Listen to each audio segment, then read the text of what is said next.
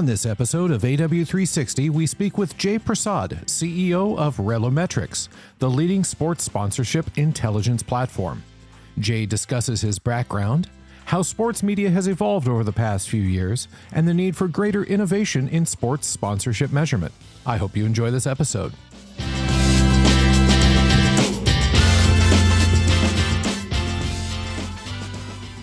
Jay, welcome to the AW360 podcast. I'm so pleased to have you on today.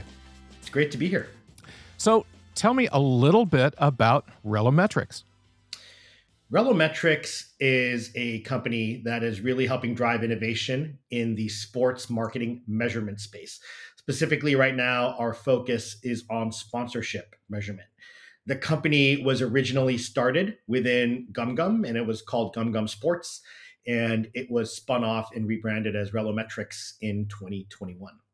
And so, you know, everybody loves sports, presumably. I love sports, so this is going to be a great conversation. Tell me a little bit more about how the company helps sponsors and rights holders in the sports industry. That seems like a really complicated, hard to navigate space. How does that all work? Yeah, it's been a very quick and intense learning process for me you know my background has been really focused on this intersection of all forms of digital video with linear TV and streaming and how that's being fused with data and measurement. And now there's a whole other sort of subcategory uh, that needs a lot more various types of technology and attention. So, for example, each type of sport that you see on television has so many different things happening, right? Obviously, we are all used uh, very much used to that sponsor integration into everything from the pregame show to the postgame show, which we call you know shoulder programming in in the TV parlance. Shoulder programming is something that is often sponsored. You have various types of jersey patches. For example, uh, you know the patch in the NBA is very much different than what's going on in the MLB, which is very different than what the English Premier League is doing, for example. So um, all of those things we call the placements each sport can have up to 90 different placements. So think of the complexity of that times you know what's on the players what's on the referees what's on the arena what's on the rink board what's on the scoreboard what's on the shot clock you name it those are placements and they all have specific names. So in any given week uh, where we're recording and analyzing uh, various games we are running our computer vision analysis to actually sort of take the recording of the game and frame by frame understand where the logo placements are. And then we train our machines to continuously detect the name of uh, the company behind the logo. But you also then have to understand what that placement is because that all ends up being into the calculation of what the sponsor media value is for each placement. We then run an additional analysis that shows um, the difference between, because any one frame could have six different logos in it, but one is more prominent. Maybe one is animated, the others are blurry. So the one that's more prominent gets more credit in that frame. And so that's how we create that analysis for the broadcast or the stream. And then we run that again across all of social media. So whether it's TikTok, Twitter, Facebook, um, Instagram, you name it. We are also looking for clips of that game that would have video and then those logos again in there. But you also have different promotions where teams are specifically sharing videos that are more prominent for some sponsors than others. All of that has to be basically analyzed and put into a methodology. And then out comes some metrics, which actually show the value that those placements have fascinating stuff and yeah so much to measure i mean i noticed that you know when i watch uh nhl for example you know the the advertisers along the sideboards there are completely different when you're watching a televised games versus you know when you're actually there in person which i just find you know amazing i mean that's, that's yeah that's called the digital dashboard the ded strategy within the nhl has been a really big and important step in sports because it allows the you know, home and away team and the NHL. There could be a home broadcast and an away broadcast, right? Depending on if they're on regional sports networks. So it's creating more inventory, right? Is what it does. Um, and all of that inventory sort of has to be measured in a rational way. So it really does create some new strategic opportunity for teams, the league, and more sponsors. And then, of course, you still have those who are in the arena um, that have a much more permanent type of, um, you know, uh, sponsorship representation there. And uh, in in Europe, you know, we're learning about you know some of the most popular leagues. I mean, it's it's crazy because in the U.S. we don't understand it. But for example, you know, Real Madrid from La Liga in Spain actually distributes its broadcast in 90 countries. That's how popular that team is. And over time, each of those 90 countries in that broadcast could have sponsorship from the country that it's going to, from Brazil to Indonesia. I mean, these are global brands. Um, and all that opportunity is still coming as the technology in terms of overlaying these new types of sponsorship logos in a broadcast in a different language in a specific country could be replicated 89 times. Think of that in terms of scale. That also all has to be measured, right, at some point. So there's a ton of growth super interesting. So how i mean it feels like all of this evolved so seamlessly you know like you know every year there's a little bit of something new. Maybe you didn't notice it right away but you noticed it you know the, the more games you watched. How has all of this evolved with digital capability over the past few years and what has that been like? I just think the technology behind this has actually been around for a while, mm. but it's just gotten more seamless where, you know, these things that maybe started as like the overlay of the first down marker, right? Because obviously when we're watching, we all know where the yellow line is. It's obviously not there in the stadium, right? Because it's moving depending on where the ball is placed at all times. Um, that has obviously now become much more sophisticated. Also, digital broadcast technology and streaming technology is allowing for a lot more things to happen um, that could be interactive. Um, so things like sponsorship um, are obviously going to be a play there. You'll see more and more things around live betting and gaming that are like super interactive. Um, you know, these are lots of companies who are, are, are just really innovating quickly, and the adoption, you know, by the big media companies and the leagues is also moving quickly, right? Because I think everybody um, wants to continuously innovate, but also the pressure to monetize is clearly there, right? I mean, the value of these sports rights have never been higher, right? We all see how much the top athletes get paid in each sport. Um, obviously, you're going to have to keep innovating to keep up with monetization. Uh, you know, and for us, that's great, right? Because the more things that need to be monetized means the more things that need to be measured by a third party.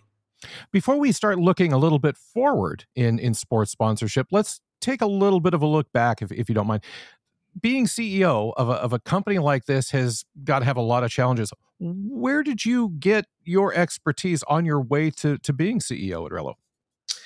Yeah, I think my path was much more, uh, I think, around the fact that when it comes to measurement and how measurement was being modernized and uh, innovated on in television and digital video, uh, I think was my predominant, maybe qualifying factors. I've definitely worked with sports teams and leagues as customers over the years, but I haven't really been a deep dive like this. Um, I do have a long history of working with brands in around data and measurement, identity, those types of things. Um, so, yeah, for me, it's kind of putting together some of those underpinnings of my career with a very quick study in the specifics of sponsorship and also just it's a whole new ecosystem you know um, all the conferences that i normally used to go to are going to be different now. Um, I, I, won't be just going to the normal sort of advertising calendar anymore because i have to go to some very specific sports technology ones. Or you know we're going to have a presence at super bowl brand week this year you know in arizona. So um, that's also exciting but it's also a ton new that needs to be figured out. But um, it's a great new challenge. And I, also get to meet um, a lot of new people. I get to meet all the people driving analytics at all these really smart teams and leagues that I might not have been able to get to know before. It feels like you got to be doing a lot of sort of you know sideline research and stuff like that too. I mean, is there there perks in being able to go to games and things like that? Yeah, absolutely. Right. I mean, we have uh, a uh, hundred something teams as clients. So, I mean, I think if you want to go to a game, and they'll they'll they'll help take care of you. It's just a matter of uh, being in the right place at the right time. Uh, you know, we had our holiday dinner and get together for our East Coast team. I did it in New York, and we went to a Devils Rangers game at MSG, um, which was like an overtime shootout. It was fantastic. Um, and for us, like, hey, how else should we spend time together as a team? Well, we may as well have dinner, and then instead of like going out somewhere and just you know drinking, let's go to a high octane sports game right around the corner. Excellent. Love that. Um, so looking down the road, where do you see all this going in the next few years? I mean, let's let's actually start with one year and then maybe five years. Yeah. I think in the next one to two years, um, there won't be many uh, brands or rights holders that are doing business like this without having some access to data. Um, so, for example, we have benchmarking data. So, for the last couple of years, at the placement level, we can tell you the value increase or decrease in certain placements, which is very important if you're selling it or you're buying it, right? So, just like planning in media is critical, like you don't buy media without having some kind of planning or data driven approach. That's really now what's taking over uh, all sports sponsorship. I think the five year clip will mean that there's actual tradable currencies in sports where the numbers have enough credence and perhaps the same level of scrutiny in terms of methodology and certifications that you could also roll these kinds of things out in sports and perhaps some of them could be global um, the other big trend is that you see ownership is not just somebody who owns like a team in boston anymore right they own professional football teams in Europe. Those professional football teams have ownership in other teams in Asia, which are basically talent feeders. So now you have organizations that are owning sports franchises that are multi sport and multi continent.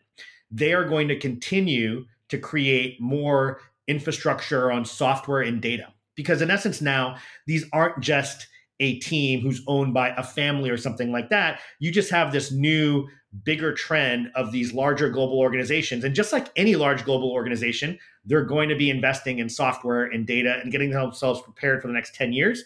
So think of all of the player uh, analytics, fan engagement data. Uh, we all have seen the rise and how wonderful Fanatics is doing, and they just raised, you know, a ton of money at a huge valuation. Um, and so you have that. You have sports betting. You have sports betting that's going to be live betting and interactive on your screen. Um, these are all data driven applications in essence. And so, how does all this come together, become interoperable, working seamlessly across platforms? Um, or there will be even more convergence in and around all these trends. But one thing is clear there's just a lot happening at once.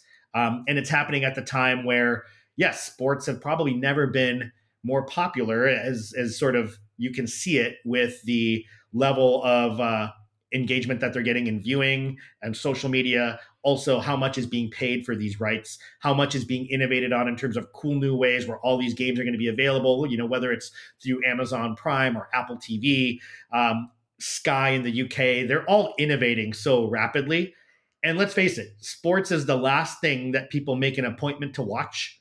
It's the last thing people really watch together. Otherwise everyone is off on their own time shifted on demand world across all the crazy amounts of apps that we have access to.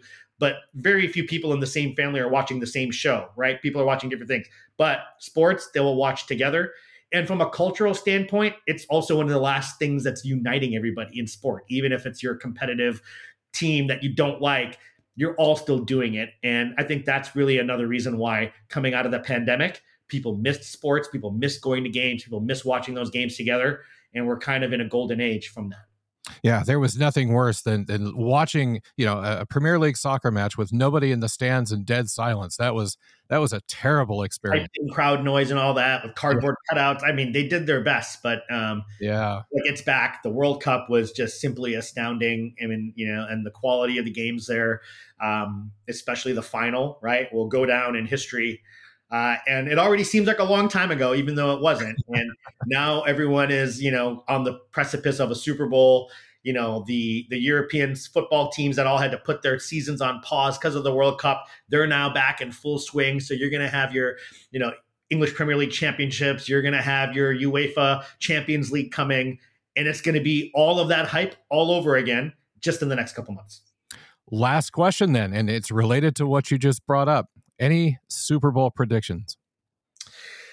No, I, I can't make those because so many of the teams in the playoffs are our customers. So um, I think that we're bound to have another game where you've probably got your next generation star quarterbacks uh, driving those teams. That seems to be um, what is the edge factor right now. Is a lot of the teams have them, but which one plays their best game in that playoff game, and that's really the difference it's like we saw last year, right? It's like one play or who has the ball last. Yeah. It, it's pretty insane. But uh, I think there's going to be some great games here coming down the stretch. Absolutely. Well, Jay, thanks so much for taking the time to be on today. It's been a pleasure talking to you. Yes, thanks for having me. This was a lot of fun.